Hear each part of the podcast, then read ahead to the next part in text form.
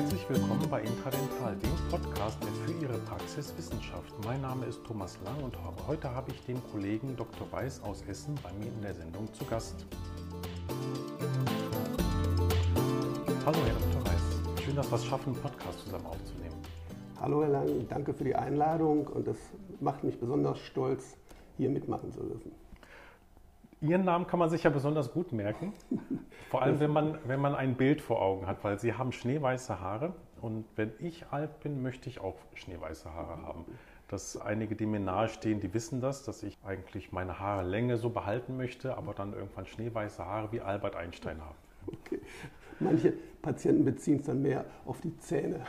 Die ja, ja, bei mir beziehen das viele darauf, ich sage immer, die Endo ja. muss lang genug sein. Ja. Und so merken sich die Leute dann auch meinen Namen in Kombination mit der Endodontie, dass ich immer sage, meine Wurzelfüllung ist immer lang genug, wobei das lang dann groß geschrieben wird. Das ist dann so. Wir haben uns heute als, als Thema für den Podcast die Online-Sprechstunde rausgesucht und ich habe Sie dafür eingeladen, weil vor vielen, vielen Jahren, als ich so mir Ihr Profil auf der Homepage angeguckt habe, ist mir aufgefallen, Mensch, der Doktor Weiß, der ist lange im Geschäft, aber total innovativ weil der hat eine Online-Sprechstunde. Sie haben es auf der Homepage, Sie haben es bei sich im Yameda-Profil auch. Und ähm, das ist ja jetzt gerade durch die Corona-Pandemie ist das ja richtig gepusht worden, indem, wo ich mich erinnern kann, als der Lockdown kam, wurde es den Ärzten erlaubt, dass sie Krankschreibungen per Telefon machen. Mhm. Und das war für mich wirklich so, so eine Sache, wo ich gesagt habe, Mensch, endlich wird das mal begriffen, was für einen Unsinn wir vorher gemacht haben. Dass wir quasi kranke Leute zusammenfärchen in einem Wartezimmer, die letztendlich schnell wieder nach Hause in ihr Bett wollen, um sich auszukurieren und sich dann vielleicht noch mit anderen Leuten äh, zusammen anstecken mit Superinfektion oder andere in Gefahr bringen, nur um sich den Krankenschein abzuholen. Und das ist, finde ich, ein schönes Beispiel dafür, dass Krisen ein Beschleuniger sind für Veränderungen. Und das ist auch das Positive daran.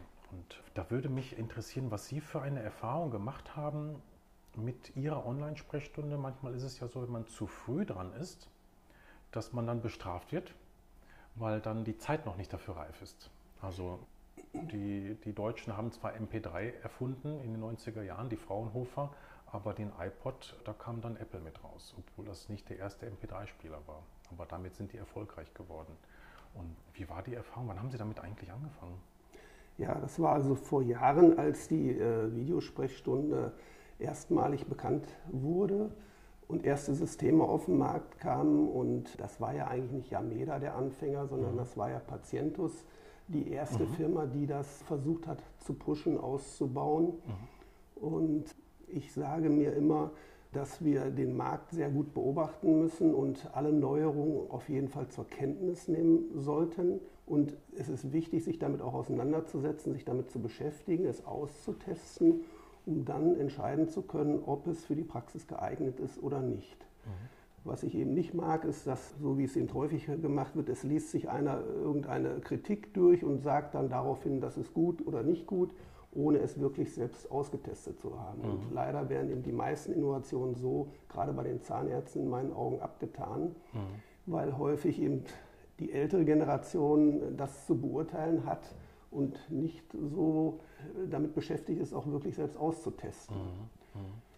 Sodass ich mir gesagt habe, alles was Neues, ob das jetzt Videosprechstunde ist oder Digitalisieren in Form von Scans und solchen Sachen, man muss es gemacht haben, um zu sagen, es ist noch nicht reif oder es ist reif. Mhm. Und so war das eben auch bei dem Thema Videosprechstunde. Und ich war sicherlich einer der ersten Zahnärzte bei Patientus, die da gelistet waren. Mhm. Und wir haben also auch eingängige Versuche gemacht, erst mit uns selbst, dann auch mit ausgewählten Patienten und war dann doch sehr ernüchternd, weil in meinen Augen die Videosprechstunde bis zum heutigen Tag nichts weiter ist wie ein Bildtelefon. Ja. Die Funktion eines Bildtelefons. Wenn überhaupt. Und, ja, genau. Wenn überhaupt. Ja. Und wenn man sich mal überlegt, das Bildtelefon sollte ja schon vor Jahren eingeführt worden, es hat sich nicht durchgesetzt. Mhm. Warum? Weil wenn ich mich Informationen austauschen will, dann ist es nicht unbedingt förderlich, wenn der sieht, dass ich nicht richtig frisiert ist oder meine unaufgeräumte Wohnung im Hintergrund sieht, das hat sich nicht durchgesetzt. Mhm. Es mag was anderes sein, interfamiliär und so weiter, aber mhm. im Breiten hat sich das Bildtelefon eigentlich in meinen Augen nicht durchgesetzt. Mhm. Und auch bei Skype und so, die Sachen sind ja auch alle wieder in den Keller gegangen. Das ist interessant, weil in unserem Forschungsinstitut an der Uni Witten arbeiten wir mit weltweiten Forschungspartnern zusammen und obwohl es ja die technischen Möglichkeiten gäbe, dass wir eine Videokonferenz machen, das ist extrem selten. Wir machen ganz viele Audio-Meetings. Genau so sehe ich das auch. Ja. Und wenn ich jetzt zum Arzt gehe und meine Beschwerden schildern will, dann kann ich das auch per Telefon, dann muss der mich nicht sehen unbedingt. Und ich glaube, dass das dann eher sogar eine Hemmschwelle ist, Absolut. sich so vor, dem, vor der Kamera zu zeigen. Mhm. Und das ist eben ein Grund, warum ich dann schnell gemerkt habe, dass sich das so nicht durchsetzen wird. Mhm. So, dann muss man sich einfach mal fragen, wann kann eine Videosprechstunde sinnvoll sein? Sie ist in meinen Augen nur dann sinnvoll, wenn ich als Patient dem Behandler meine Befunde zeigen kann. Mhm. Ja? Das heißt, ich muss meine Kamera nehmen können und zum Beispiel geschwollene Füße, dass ich mhm. ihm die mhm. geschwollenen Füße zeigen mhm. kann, mhm. damit er sich ein Bild von dem Ausmaß machen ja. kann. Ja. ja. Oder bei uns, dass ich dass der Pfleger äh, von den Patienten zeigen, der 1,6, die Regio ist geschwollen, damit ich sehen kann, wie stark der Befund ist genau. und was dann zu tun ist. Genau. Ja? Und das funktioniert nur, wenn ich praktisch auf dem Handy die Frontkamera benutzen kann. Mhm. Und 99 Prozent der Systeme, es gibt zurzeit zwischen 20 und 30 zertifizierten Anbieter auf dem Markt. Mhm. Ich habe eine große Zahl durchgetestet. Fast alle können es nicht. Mhm. Also die können nur diese ich sag mal, Selfie-Kamera ja, benutzen. Ja. Und wie soll ich dem zeigen, der, ich weiß ja gar nicht, wo ich bin. Mhm, mhm. ja? Also ich habe mich kürzlich mit einem Orthopäden unterhalten, da, deswegen komme ich auf den dicken Fuß. Mhm. Der sollte ihm den zeigen und er sagte, mir ist fast schwindelig geworden, weil ich auf meinem Bildschirm nur mal gesehen habe, wie er mit der Kamera ja, genau, rum, rumgewählt hat. Ja. Es hatte gar keinen Nutzen mhm. für mich. So. Und das bestätigt in meiner Auffassung, die ganze Sache muss auf jeden Fall auf Anwenderseite am Frontend für den Patienten wesentlich bedienerfreundlicher sein und eben so, dass es nutzbringend ist. Mhm. Und das haben eben fast alle noch nicht umgesetzt. Mhm. Ja.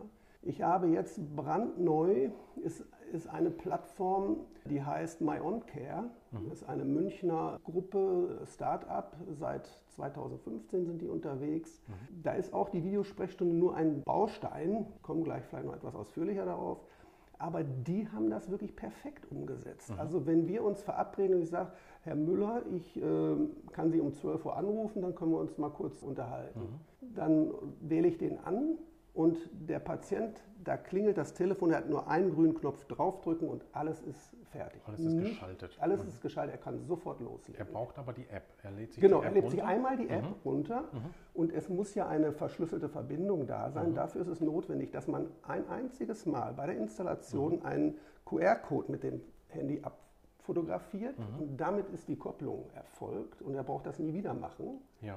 Und das kann zum Beispiel geschehen, wenn der Patient sowieso einmal in der Praxis ist, dass mhm. ich ihm das zeige und er einmal von meinem Monitor das abfotografiert. Das ist ein QR-Code, ja. der die Praxis authentifiziert? Ja, und den Patienten. und das, den Patienten, ja, beides. Ja, mhm. okay. Dass das gekoppelt ist.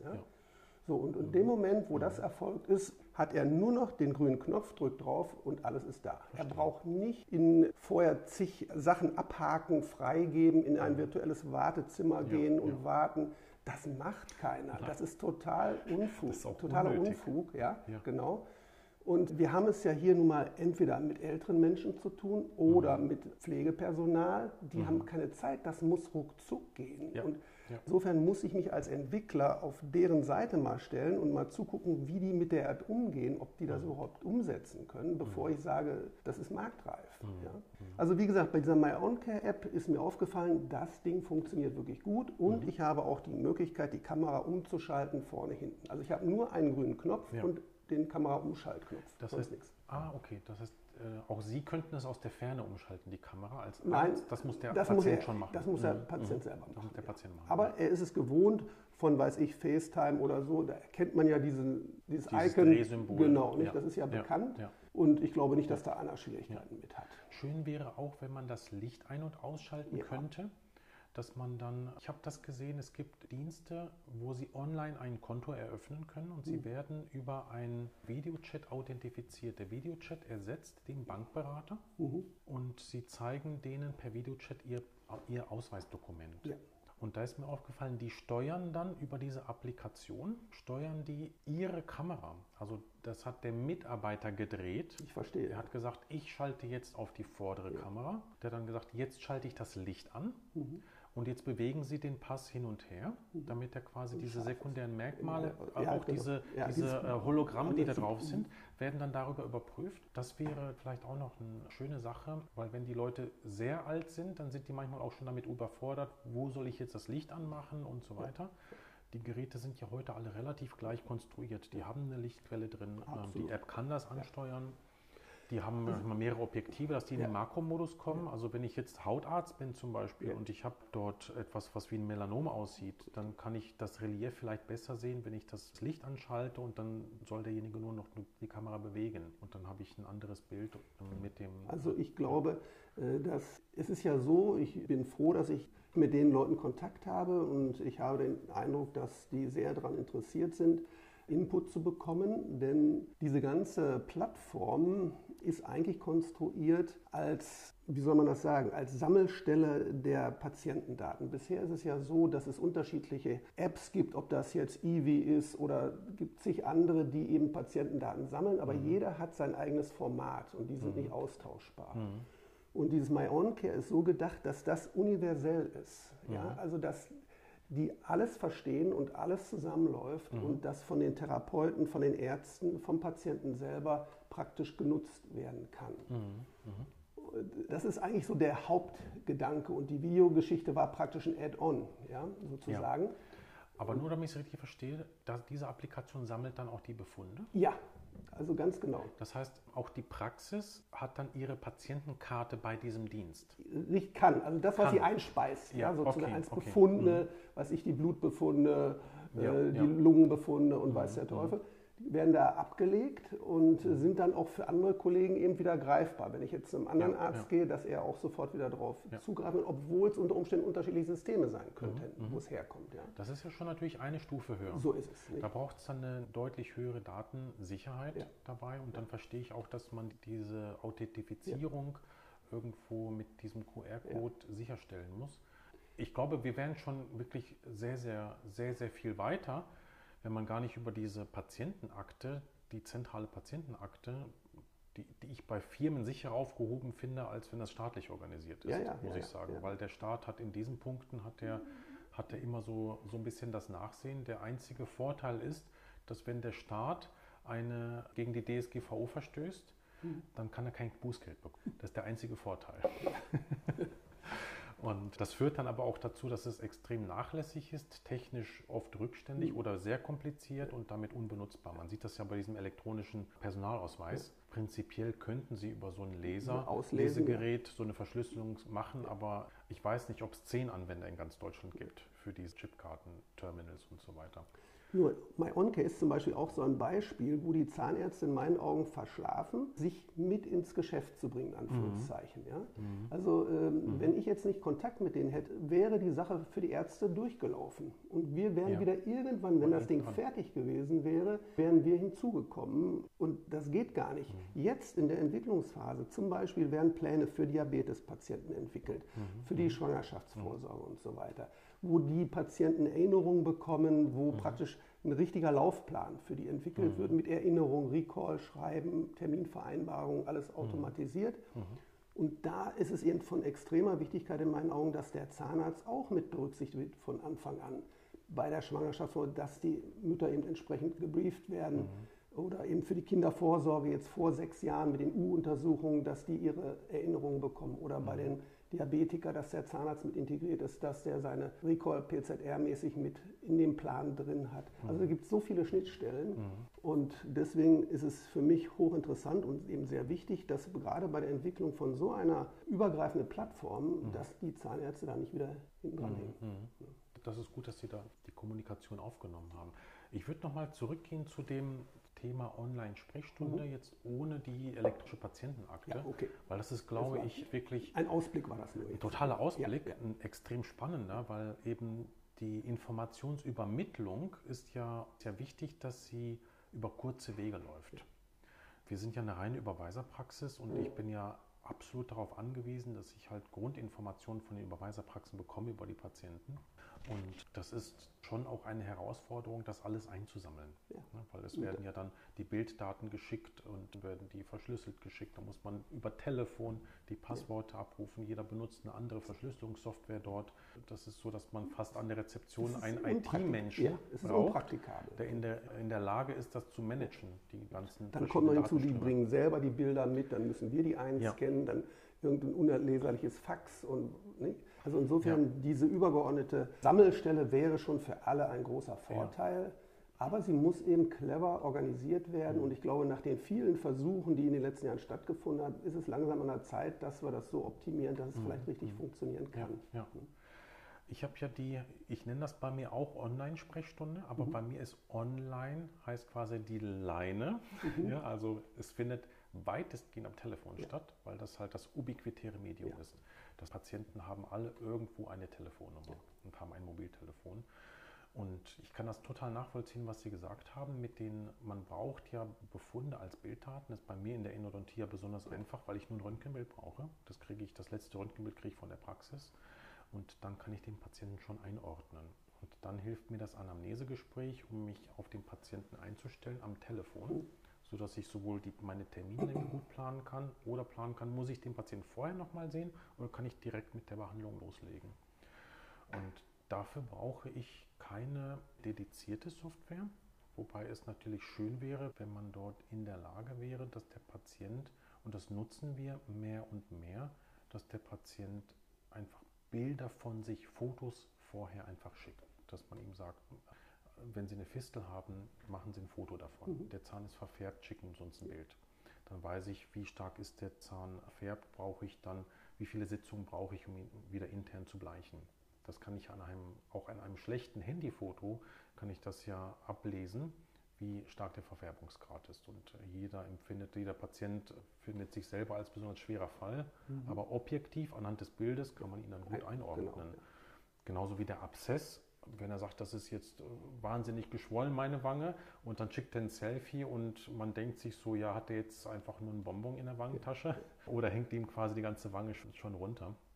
Also jeder Patient hat da wirklich so eine unterschiedliche Empfindsamkeit ja. und das fließt in die Darstellung ein und deswegen ist es schon gut, wenn wir so bildgebende Sachen haben, mhm. um es zu objektivieren. Sicherlich im Endo-Fall finde ich es noch einigermaßen überschaubar. Mhm aber ich sage mal jetzt im Fall der Behandlung Pflegebedürftiger ist das schon eine andere Spielart, mhm. zu entscheiden, ist es wirklich ein Abszess oder ist es nur eine kleine Druckstelle, die sich brutal darstellt, sage ich mal. Absolut. Und wo eben ja. dann der weitere Ablauf davon abhängt, muss ich in, die Einrichtung fahren oder mhm. kann ich sagen, passen Sie auf, wir machen jetzt immer zwei Tage Prothesenkarenz und die Sache ja. ist total entschärft. Ja.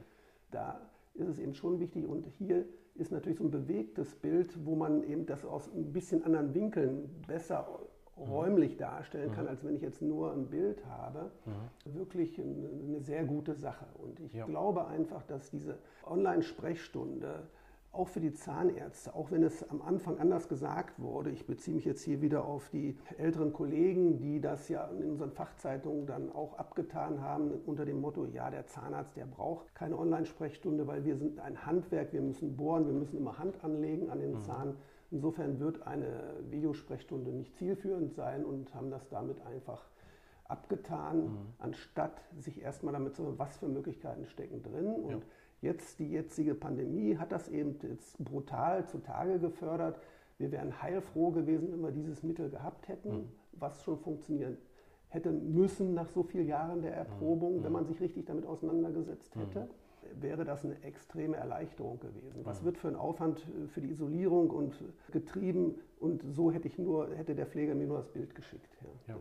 Ja, absolut. Also, also gerade wenn Sie jetzt, wenn, wenn man sich jetzt anschaut, wie Hausbesuche normalerweise ablaufen, ja. es wird ja selten auch wirklich intensiv befundet, also dass ja. der Arzt wirklich mit dem Situs in direkten Kontakt sein muss. Natürlich ist es hilfreich, weil man ja dann so eine Auskultation ja dann auch machen kann mhm. physisch, aber richtig notwendig ja. ist es, glaube ich, in den seltensten Fällen. Und wenn man sich den typischen Hausarztbesuch anschaut, dann ist es wirklich äh, weitestgehend Warten im Wartezimmer. Mhm und dann die zwei, drei Minuten Kontaktzeit in einem Büro, da wird halt nicht viel befundet. Da wird halt, die Leute holen sich ein Rezept und einen Krankenschein ab. Und dafür jetzt sich dieser Gefahr auszusetzen und diese Durchmischung eben der, der Leute untereinander äh, zu riskieren, das ist eigentlich fahrlässig, wenn man darüber nachdenkt. Ich sage mal auch, wenn ich jetzt noch nicht mal auf die pflegebedürftigen Patienten in Einrichtungen gehe, sondern der normale Standardpatient, Zahnextraktion und so weiter, warum muss der wieder in die Praxis kommen? Ich mhm. kann, kann, mir doch den, den Situs da einmal kurz auf dem Bild anschauen. Ja, ja. Und sagen, pass auf, ist alles gut, du brauchst gar nicht mehr kommen. Oder das sieht nicht schön aus, bitte spüle. Oder wenn es ganz arg ist, komm, ich muss eine Wundrevision machen. Ja, ne? Und das entlastet das Wartezimmer, Kostenstruktur. Mhm. Das geht weiter auch bei kieferorthopädischen Patienten, wo man nur mal äh, kurze Kontrolle macht. Hat der Zweier sich nun schon bewegt oder mhm. nicht? wo ein Blick reicht. Mit diesen Patienten ist eine kieferorthopädische Praxis überfrachtet mit diesen Kontrollszenarien, die wir mit solchen bildgebenden Verfahren deutlich entlasten können.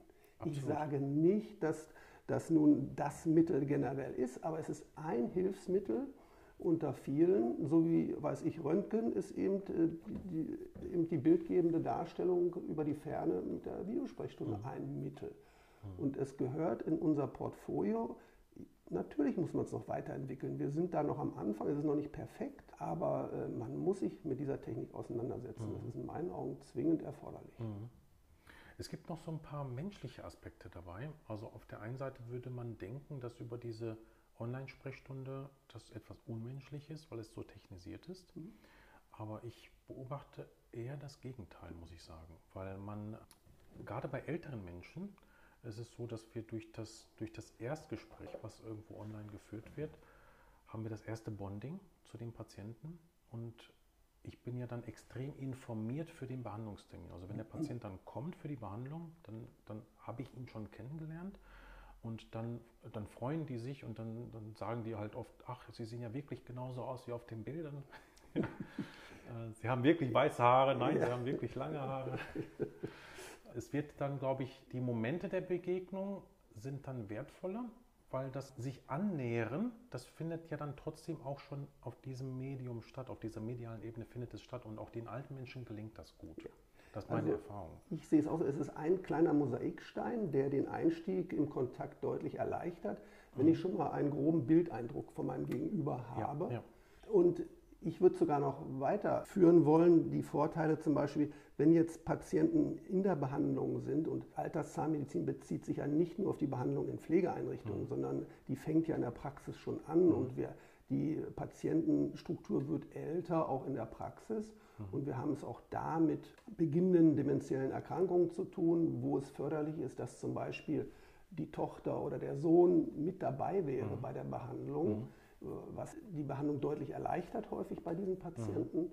Nur in der heutigen Zeit zu normalen Besuchszeiten sind die Kinder berufstätig oder nicht vor Ort. Mhm. Und wenn ich dann praktisch auf einem großen Monitor das Bild der Tochter darstelle und zu dritt wir uns praktisch unterhalten, ja. ist das eine große Erleichterung. Mhm. Mhm. Bis hin nachher in schwierigen Fällen Zuschaltung von Betreuer, oder eben anderen Angehörigen, mhm. äh, wie so eine Art, ich sag mal, Mini-Videokonferenz, was ich sonst mit einem sehr aufwendigen Schriftwechsel machen ja. müsste ja. und was einen enormen Zeitaufwand bedeutet, die Leute alle gleichzeitig am Tisch zu kriegen. Absolut. Ja. Absolut. Und also auch das ist in meinen Augen ein großer Zweig für die Videosprechstunde, mhm. eben die Behandlung in der Praxis von älteren Menschen zu erleichtern. Mhm. Also ja. man sieht, je mehr man sich damit beschäftigt, es gibt so viele Facetten, mhm. die man damit abdecken könnte. Ja. Man merkt es eben erst, wenn man damit arbeitet. Ja, ja. Meine Erfahrung ist auch die, dass man kann die Behandlung dann wirklich auf den Punkt bringen, weil bei uns der Tag dann wie ein OP-Plan durchgetaktet ist. Ich habe dann nur noch sehr wenige hm, reine Befundtermine, wo der Patient vor Ort ist und ich mache keinen invasiven Eingriff. Mhm. Weil ich halt dann mich im Vorfeld schon so damit beschäftigt habe, dass ich meinen OP-Plan schon so fülle. Und so stelle ich mir das bei Ihnen auch vor, wenn Sie jetzt Besuche in den Heimen machen, dass wenn Sie jetzt die Möglichkeit haben, den Patienten auch in seinem Verlauf schon vorher durch Videos oder Bilder im Verlauf kennengelernt zu haben, dass Sie direkt wissen, ah, das ist Patientin so und so und da ist das genau auf, auf diesem Status und da muss ich das und das machen und das und das mitbringen. Ja, also es ist eine Unterstützung. Es ist natürlich schon so, wie Sie sagen, etwas anders wie in der Praxis, weil einfach die Zahl der Patienten deutlich höher ist als mhm. das, was wir in der Praxis haben. Mhm. Und es einem da wirklich schwerfällt, sich an den Fall zu erinnern. Und da arbeiten wir auch viel mit Fotos. Also bei uns wird sehr viel fotografiert, mhm. damit ich mich darauf beziehen kann und mhm. auch die Angehörigen dann mit denen diskutieren kann über die mhm. Fälle. Und da ist eben das bewegte Bild, Video noch eine zusätzliche wichtige Unterstützung. Mhm. Ja. Es ist natürlich so, es ist ja auch Zeit dafür erforderlich. Also das heißt, der Pfleger oder so muss ja praktisch mir das Bild zeigen, ja. sozusagen. Und das ist genau die Krux in den Einrichtungen. Die haben extrem Person, Personalmangel und Zeitmangel. Und ich muss sehr vorsichtig damit mhm. umgehen, die nicht zusätzlich zu belasten, weil sonst der Zahnarzt in der, in der Pflegeeinrichtung wieder größere Schwierigkeiten bekommt. Ja. Wir sind eine große ja. Hilfe und da springen die Leute auch sofort drauf an. Wenn zum Beispiel jetzt Freitagmittag ein Patient hat Schmerzen und wenn ich dann sage, pass mal auf, halt mal dein Handy drauf, dann sind die glücklich. Ja? Mhm. Dann mhm. ist das ein Treffer. Mhm. Wenn ich aber jetzt sagen würde, äh, pass mal auf, jetzt machen wir mal, screenen wir mal die Station 3 durch, zeichnen wir mal, wie die heute aussieht, dann wird der da nicht begeistert mhm. von sein. Mhm. Ne? Mhm. Also es hat überall Vor- und Nachteile, mhm. aber wir suchen uns einfach den passenden Bereich für die Videosprechstunde aus und da gibt es etliche. Und deswegen ist das wirklich ein sehr hilfreicher. Ja. Wenn er richtig konfiguriert ist, die, die, praktisch die Konstruktion der Videosprechstunde. Mhm. Ne? Mir fällt jetzt gerade eine Sache ein, dass es ein neues Berufsbild geben könnte, nämlich die Videosprechstundenassistentin. Das heißt, jemand, der, der quasi, der genau diese Rolle, die diese Rolle übernimmt, der in den Einrichtungen von Bett zu Bett geht, auch wirklich nach einem standardisierten Vorgehen die Befunde erhebt, weil ich habe es eigentlich am liebsten, wenn ich die, die Befunde alle schön hintereinander weg habe und sehen kann. Also besser als im Video sich das anzugucken im Gespräch mit dem Patienten, finde ich sowas Objektivierbares, wie wenn man sagt, gib mir ein Foto von dem Hautbild, gib mir ein, einfach einen Schwenk über das Gesicht, dass ich Schwellungen sehen kann und das einfach standardisiert einmal rumschwenken von, von oben nach unten, von rechts nach links oder bestimmte Art und Weisen von Starten, also wie man jetzt Fotos von der Mundhöhle macht. Mhm. Und dann, dann hat man einen, auch einen standardisierten Blick in den einzelnen Patienten hinein und das wäre ja eine delegierbare Leistung. Das heißt, da entsteht ja wirklich die Chance für ein, für ein Berufsbild von einer spezialisierten Kraft, die, die auch medizinisch vorgebildet sein muss, die einfach diese Befunde zusammenbringt. Aber ich glaube, äh, da sprechen Sie einen extrem wunden Punkt in der Zahnheilkunde an. Ja? Also die Delegierbarkeit der Leistungen. Ja. In meinen Augen fängt die schon viel früher an und mhm. die Zahnärzte sind nicht in der Lage, das Thema vernünftig zu lösen. Ich meine, auch da haben wir Beispiele. Schauen wir uns im medizinischen Bereich um mit Vera und irgendwelchen anderen, die haben ja unterschiedliche Namen mittlerweile, geschulte Mitarbeiterinnen, mhm. die im mobilen Bereich Arbeiten abnehmen können. Mhm, mhm, und da wird Blut abgenommen, da wird Wunden verbunden und so weiter. Mhm. Nur beim Zahnarzt ist es so, dass wir uns nicht erlaubt ist, die Leistung zu delegieren, dass wir sagen können, eine ausgebildete ZMF-DH darf hingehen und den äh, Patienten die Zähne reinigen, so wie in der Praxis, weil wir normalerweise anwesend sein müssen, mhm. wenn so eine Leistung delegiert wird. Und ich sage, das Hauptproblem ist ja die Mundhygiene in den Pflegeeinrichtungen mhm. und es ist unmöglich, das von Zahnärzten umsetzen zu lassen. Es ist zahlenmäßig schon äh, gar nicht möglich. Mhm. Wir haben zurzeit ungefähr drei Millionen Pflegebedürftige und wenn wir von 50.000 niedergelassenen Zahnärzten ausgehen und nur 10 Prozent würden sich dafür mhm. interessieren, mhm. dann hätte jede Praxis 600 Patienten zu bedienen. Das ist technisch nicht realisierbar. So, dann muss ich doch in der Lage sein, als zahnärztliche Gemeinschaft zu sagen, da müssen wir eine Lösung finden. Und mhm. warum können wir nicht praktisch unsere ZMFs-DH eine kleine Aufwertung noch geben, eine ja. zusätzliche Schulung, so wie die Ärzte uns das ja vorgemacht haben? Mhm. Und ich sage mal, auch wenn davon gesprochen wird, dass da multimobile, empfindliche, vulnerable Patienten sind, aber man muss doch mal ganz ehrlich sagen, wer putzt denen denn sonst die Zähne? Mhm. Da können sie gar nicht kontrollieren. Da läuft irgendein Pflegeschüler rum, wo ja, die Station ja. sagt, putzt denen mal die Zähne, genau. der von überhaupt keine Ahnung hat und da mhm. kräht kein Hahn danach. Und bei uns mhm. kommen geschulte Kräfte ja. und dürfen das nicht. Insofern wäre da der erste Ansatz für die mhm. Delegierung und die Damen könnten das, was Sie jetzt angesprochen haben, Gleich einfach mit übernehmen. Und ich setze da jetzt nochmal ein Sahnehäubchen oben drauf. Mhm ich weiß jetzt nicht, ob äh, die Kollegen das so gerne hören wollen, aber es gibt Untersuchungen aus Köln von Professor Noack, die zeigen, dass wenn wir es schaffen würden, alle 14 Tage diesen Bewohnern die Zähne von einer zahnärztlichen Mitarbeiterin mhm. reinigen zu lassen, dass es absolut ausreichend wäre. Mhm. Ja? Mhm. Und man hat dann geguckt, wie viel Zeit braucht sie. Mit Dokumentation auf- und Abbau sind das 40 Minuten. Mhm. Und das ist natürlich kostenmäßig anders, als wenn jetzt ein Arzt dahin fahren würde. Mhm. Und da ist in meinen Augen so die Schnittstelle zu dem, was Sie andeuteten, wenn das eben die Kraft dann zusammen macht, eben diese Reinigung, die, die fotografischen mhm. Aufnahmen und, und so weiter, dann wäre das eine runde Sache und wir würden ja. nach vorne kommen. Ja, ja, absolut. Also ich denke, dass diese Veränderung absolut dringend notwendig sind. Andere absolut. Länder machen das vor. Ja, also Frage. wenn man nach Niederlande guckt, auch in, nach Großbritannien. Ja. Jetzt sind die da nun mal nicht mehr Mitglied in der EU, deshalb müssen wir mehr über die, ja. über, die über Niederlande dann als Beispiel das nehmen. Und, Und, vor allem, wenn man die Demografie noch mit dazu nimmt. Also das wird, haben ja auch geplant, den Podcast über Alterszahnmedizin noch aufzuzeichnen, wenn man den demografischen Wandel mit reinnimmt. Das geht Es ist eine Explosion. Anders. Und ja, wir, wir wissen es und sind nicht darauf vorbereitet. Ja. Das ist genauso jetzt wie mit Corona. Es war schon Jahre vorher bekannt, es wird kommen und kein Mensch hat sich vorbereitet. Und genauso ist es hier und in meinen Augen wirklich sträflich, weil es so viele Untersuchungen gibt, wo der Weg total eindeutig ist mhm. und wie Sie schon sagen, im ausländischen Bereich es vorexerziert wird. Wir brauchen ja nur zu gucken, was ist gut, mhm. was ist nicht gut und eben die guten Sachen übernehmen. Mhm.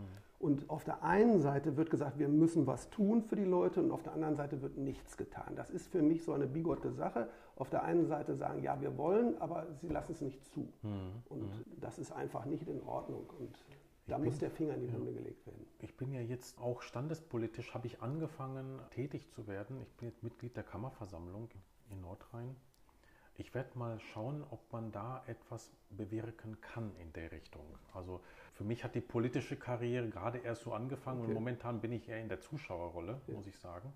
Aber das sind, das sind so Themen, wenn ich so drüber nachdenke, ich meine, letztendlich sind wir selber als Zahnärzte dafür verantwortlich, weil wir haben es ja in der Hand, unseren Berufsstand jetzt auch politisch mitzubestimmen. Das ist ja letztendlich das Geschenk, was wir haben durch die Selbstverwaltung. Und deshalb müssen wir da auch einfach mal den, den Groschen rumdrehen und sagen, es ist ja für alle gut. Also ich hoffe, dass wenn jetzt die jüngere Generation so ein bisschen nach vorne kommt, mhm. dass das dann mal sich ändern wird. Denn letztendlich, wir haben einen Versorgungsauftrag.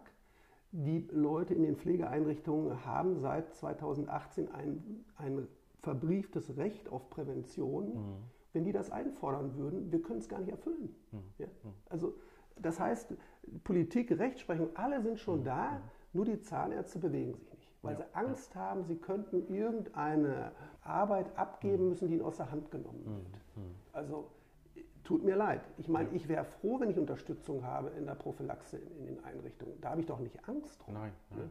Gegenteil ist ja der Fall, ja. weil die Einrichtung ja dann besser dasteht, Absolut. auch als Betreiber der Einrichtung. Und letztendlich, die Zahnärzte haben es ja trotzdem noch in der Hand. Hm. Ja? Hm. Es wird ihnen ja gar nichts weggenommen. Ja, ja, ja. ja. Also das ist wirklich eine ganz Das besprechen wir in der nächsten Folge, wenn wir, wenn wir uns über Alterszahnmedizin unterhalten, weil das ist wirklich ein neuralgischer Punkt. Nochmal zurück zu dem Hauptthema Online-Sprechstunde. Hm. Also ich glaube, ein Mythos, der auch die Kollegen davon abhält, ist, dass überhaupt rechtskonform, also entspricht das ähm, muss man da eine zertifizierte Software dafür benutzen? Wie ist das mit der, mit der Datenschutzkonformität und so weiter? Ich glaube, da werden relativ viele Mythen aufgebaut, dass man eher sagt, ach, das ist Neuland, um das Wort von Angela Merkel ja. zu nehmen. Und da lasse ich mal die anderen lieber vorpreschen, nachher verbrenne ich mir so die Hände. So wie früher die, die Homepage, als die Zahnärzte ja. angefangen haben, Homepages zu machen, haben sich nicht getraut, da mehr Informationen draufzusetzen, als auf dem Praxisschild stehen durften. Und viele sind ja da auch verklagt worden. Mhm. Die, ich glaube, da, da muss man sich keine großen Sorgen machen, weil auch die Anbieter, wenn man sich jetzt FaceTime anguckt oder selbst ein WhatsApp-Chat, ist ja end-zu-end -end verschlüsselt. Das heißt, an der Stelle bin ich ja absolut sicher und ich speichere ja nicht die, ich verarbeite ja nur die Daten, die ich für die Erfüllung des Zweckes sowieso speichern muss. Und wenn der Patient sich in eine Online-Sprechstunde begibt, dann gibt er die Genehmigung dafür, weil er Teilnehmer ist. Das ist das Gleiche. Wir müssen uns nicht, wie man ja anfangs dachte, wenn der Patient anruft, müssen wir dem nicht sagen, sagen Sie mir bitte nicht Ihren Namen und wir kleben nicht das Display vom Telefon ab, um die Nummer nicht zu sehen, sondern er hat ja quasi, es ist ja Willensbekundung, er ruft ja die Praxis an. Das heißt, er gibt bereitwillig die Daten preis. Und so gehe ich damit relativ offen um, weil ich dann sage, wenn End-zu-End-Verschlüsselung da ist, kann man jedes System benutzen, was man benutzen möchte, was als praktikabel gilt, was derjenige installiert hat auf seinem Gerät. Wenn jetzt da eine Datenbank entsteht, ist das eine ganz andere Nummer. Also wenn jetzt eine andere Firma Daten verarbeitet, die die, die Patientendaten sind. Aber das passiert, das passiert ja nicht. Und ähm, das sind, glaube ich, Dinge, die die Kollegen einfach wissen sollten, dass ein Chat über iMessage oder über FaceTime oder über äh, WhatsApp oder welche Dienste auch immer ist sicherer als ein Telefongespräch mit dem Patienten. Weil das, das Telefongespräch ist unverschlüsselt. Ja, ja. Und ich weiß nicht, ob es sogar nicht ein Recht dafür gibt, dass es abgehört werden darf. Ich glaube, es ist verboten, Telefonverbindungen zu verschlüsseln. Das weiß ich jetzt nicht. In Deutschland. Aber ähnlich ist es jetzt zum Beispiel auch mit einem Fax. Äh, einige sagen, das ist nicht erlaubt, aber mhm. das Fax hat eigentlich eine sehr gute Verschlüsselung. Das ist gar nicht so, so sehr das Problem. Aber ich glaube, dass es nicht unsere Aufgabe sein kann, das rechtlich zu äh, mhm. eruieren. Mhm. Äh, wir müssen einfach gucken, was ist praktikabel im mhm. Alltag und dann müssen eben die rechtlichen Sachen, Rahmenbedingungen von anderen geschaffen mhm. werden. Aber mhm. ich bin froh, wenn ich das Problem lösen kann, dass es funktioniert. Und äh, ich sage mal, diese rechtliche Geschichte, da müssen sich dann irgendwelche ja. Kammerbeauftragten ja. oder sonst was drum kümmern. Aber ich mhm. würde jetzt mal davon ausgehen, dass wenn man auf die Systeme zurückgreift, die heute angeboten werden, die müssen ja, sonst dürften sie es angeblich nicht anbieten, ja diese Bedingungen erfüllen, sodass da eigentlich in meinen Augen keine Risiken entstehen dürfen, mhm. wenn mhm. man auf diese Firmen zurückgreift. Ja, ja, da, da gehe ich, da gehe ich auch von aus, mhm. klar, weil die, dann hat das Risiko die Firma. Ja. Insofern. Und ähm, da eher eine Diversität zu schaffen, statt staatliche Monopole, mhm. finde ich einen relativ guten Ansatz, muss ich sagen. Ja. Also, nur das Problem in meinen Augen ist einfach, dass diese Firmen eigentlich nicht proprietär an der Videosprechstunde interessiert sind, weil die meisten Firmen, zum Beispiel eine ganz große, die mhm. ist eben eine Softwarefirma, die mhm. ihr Abrechnungsprogramm vermarkten mhm. möchte und mhm. hängt die Videosprechstunde noch mit dran. Oh, ja. Man muss natürlich sagen, die haben es schon relativ gut, aber auch noch nicht brauchbar. Mhm. Und andere Firmen, die jetzt ihre Terminkalender anbieten und so weiter, mhm. hängen das mit dran. Die haben gar nicht die Kapazität, sowas vernünftig zu entwickeln. Also mhm. das sind in alles relativ hemdsärmliche äh, mhm. Konstruktionen. Mhm. Und ja. man wäre ja. eben froh, wenn man jetzt wirklich einen Anbieter hätte, der sich wirklich proprietär auch mit dem Videothema befasst, damit es anwenderfreundlich umgesetzt werden kann. Ich werde auf jeden Fall in die Show Notes von der Folge werde ich diese, ich werde das gleich mal recherchieren mit Patientus. Ja, also die gibt es ja nicht mehr, die sind ja von Yameda aufgekauft äh, worden. Ah, okay. Ach, das ist da das, übergegangen. Genau, ah, okay. genau. Deswegen, ja. das ist dann, ich habe mich bei Yameda gar nicht angemeldet, das haben die dann einfach übergeswappt und dann war das so da drin. sind sie da sichtbar geworden? Ja, genau, ah, ja. ja, jetzt verstehe ich das. Und also, die Patientos waren die ersten aus Berlin, ja. die das hochgepusht haben. Ne? Und die Firma aus München, wo Sie jetzt in Kontakt ja, sind? das ist äh, OnCare oder MyOnCare heißt mhm. die App. Mhm. Aber da ist es eben so, dass hier eigentlich das Konzept eben diese wirklich Datenplattform mhm. für die mhm. Patienten ist, mhm. wo die Daten eben von unterschiedlichen Systemen zusammengefasst werden. Ja, ja.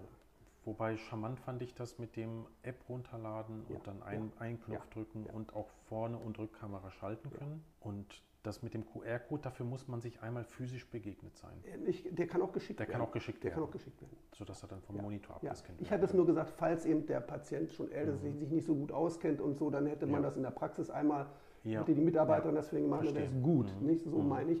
Aber ja. normal kriegen sie es per Mail äh, geschickt und fotografieren das mit ihrem App ja. ab.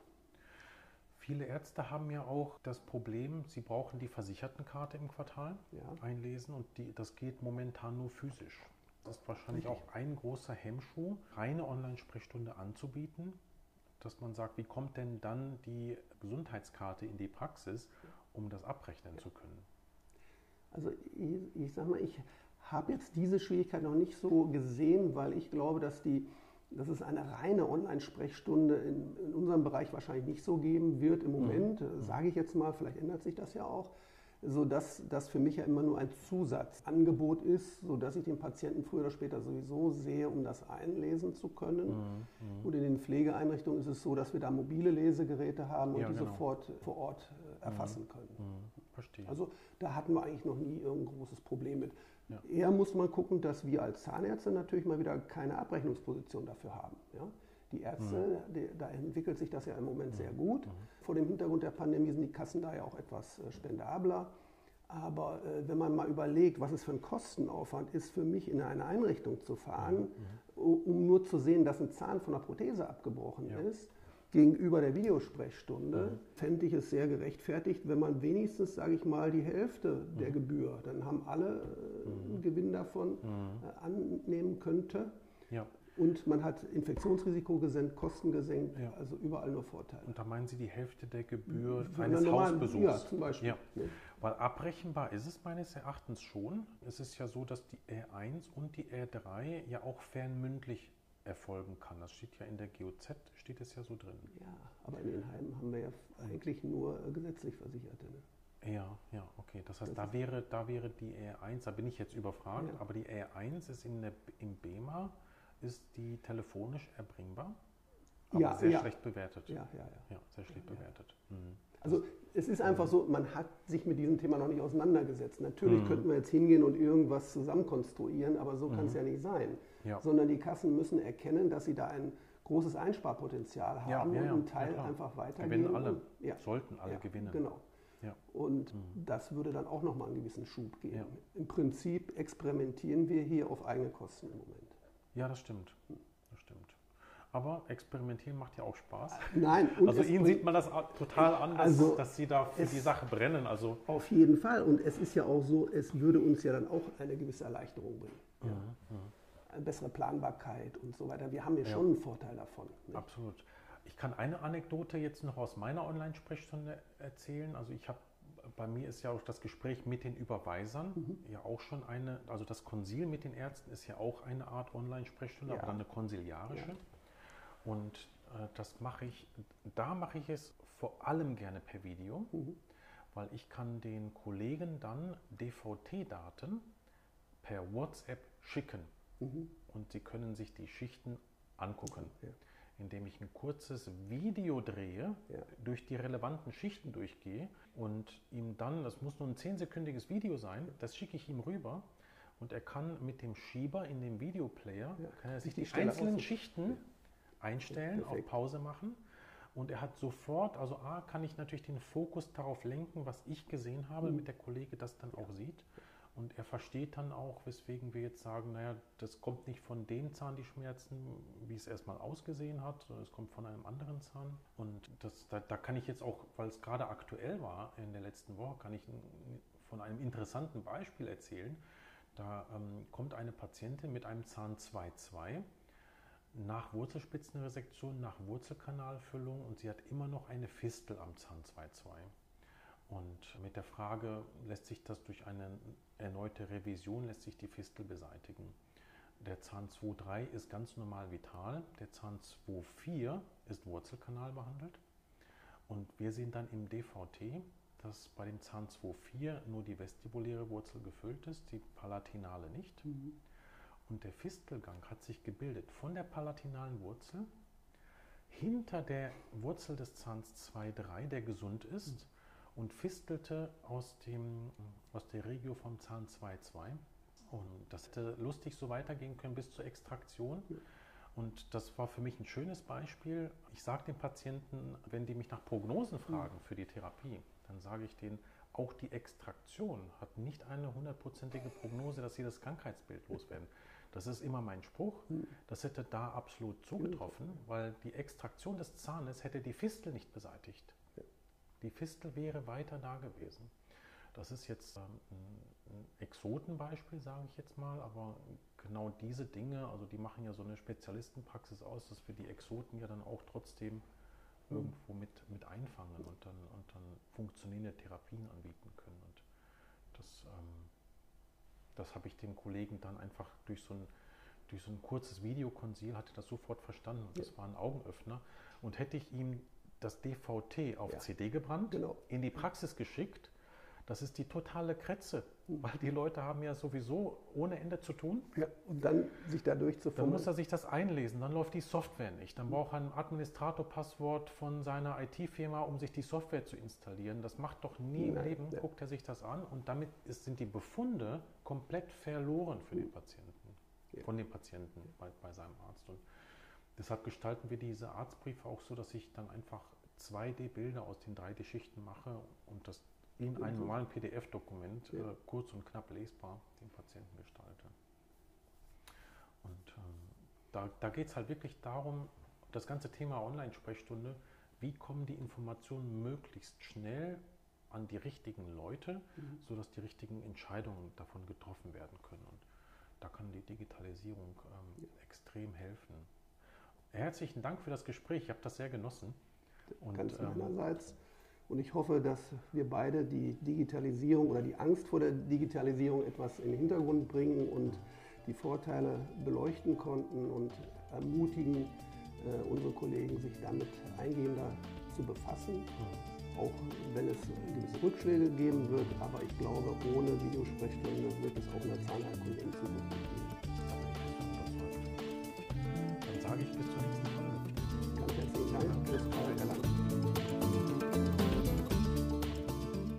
Das war eine weitere Folge von Intradental. Wenn Ihnen diese Folge gefallen hat, würde ich mich sehr über eine Bewertung bei iTunes freuen. Dadurch verbessern Sie die Sichtbarkeit für interessierte Kollegen. Noch mehr würde ich mich über ein direktes Feedback oder Anregungen für kommende Folgen freuen. Hierfür müssen Sie nur auf den Link ganz unten in den Show Notes klicken. Sie gelangen dann auf die Podcast-Seite und können Ihre Botschaft dort direkt persönlich einsprechen.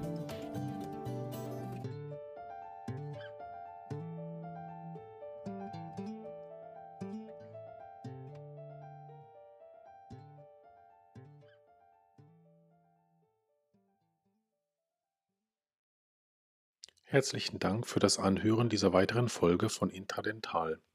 Wenn Sie ein Fortbildungszertifikat von uns erhalten möchten, dann senden Sie uns bitte eine E-Mail mit dem Stichwort Online-Sprechstunde an die Adresse info@intradental.de.